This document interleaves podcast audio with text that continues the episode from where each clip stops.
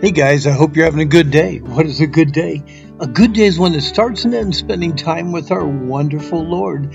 We're studying the book of Jonah, and today we look at Jonah struggled with extremes. You know, your daily reading of Jonah should start to flow a little bit more smoothly now.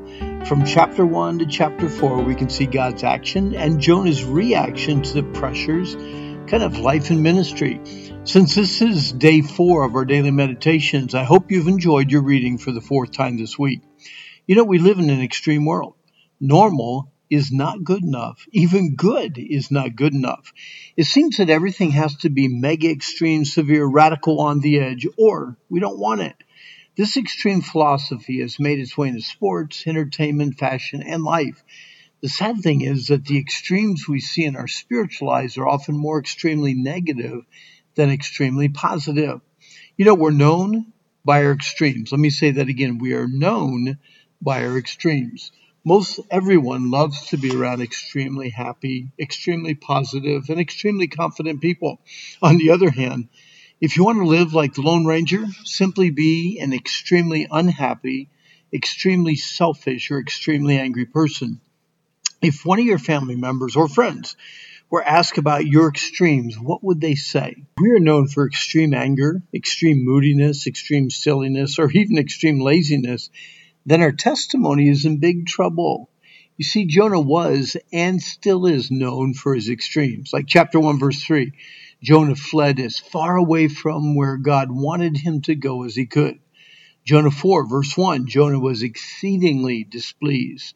At the end of verse one in chapter four, Jonah was extremely angry. Jonah four three, Jonah was extremely depressed. Jonah four six, Jonah was exceedingly glad. Jonah four eight and nine, Jonah was extremely angry again. So, what kind of extremes are evident in the short story of Jonah? He was extremely bad as he ran from God's direct will for his life. He was extremely mad because God did not handle the Ninevites like he wanted, and he was extremely glad when his personal comfort was taken care of.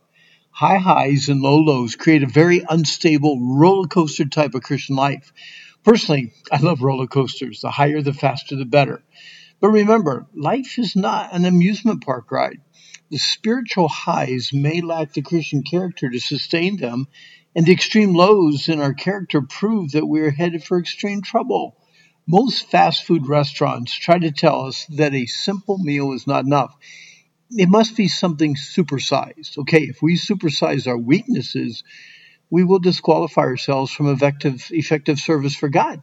Extremes need to keep the Titus two six principle in mind.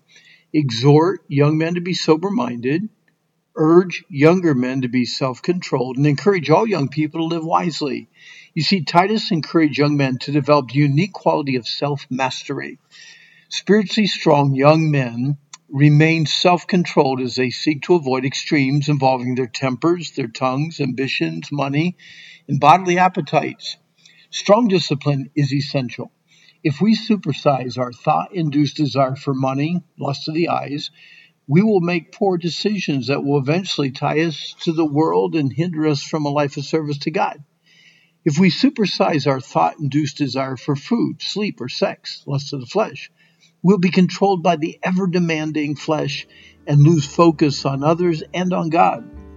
If we supersize our thought-induced desire for position or popularity, that's pride of life, we'll become men-pleasers and forget what it means to be a God-pleaser. If we are known for any extreme, it should be an extreme love for God and extreme hatred for sin. May it be so. Well, our time's up for today. I hope you enjoyed our meditation together. Hey, if you want more information or more meditations to help with, I don't know, maybe things you struggle with like fear, anger, or stress, just go to Rand Hummel dot com. We got some great helps there. Or if you want information on the Wilds of New England or the Wilds Christian Camp in North Carolina, again, go to the same website. But today is the day the Lord made. Let's rejoice. Let's be glad in it. And I hope that you have a good day.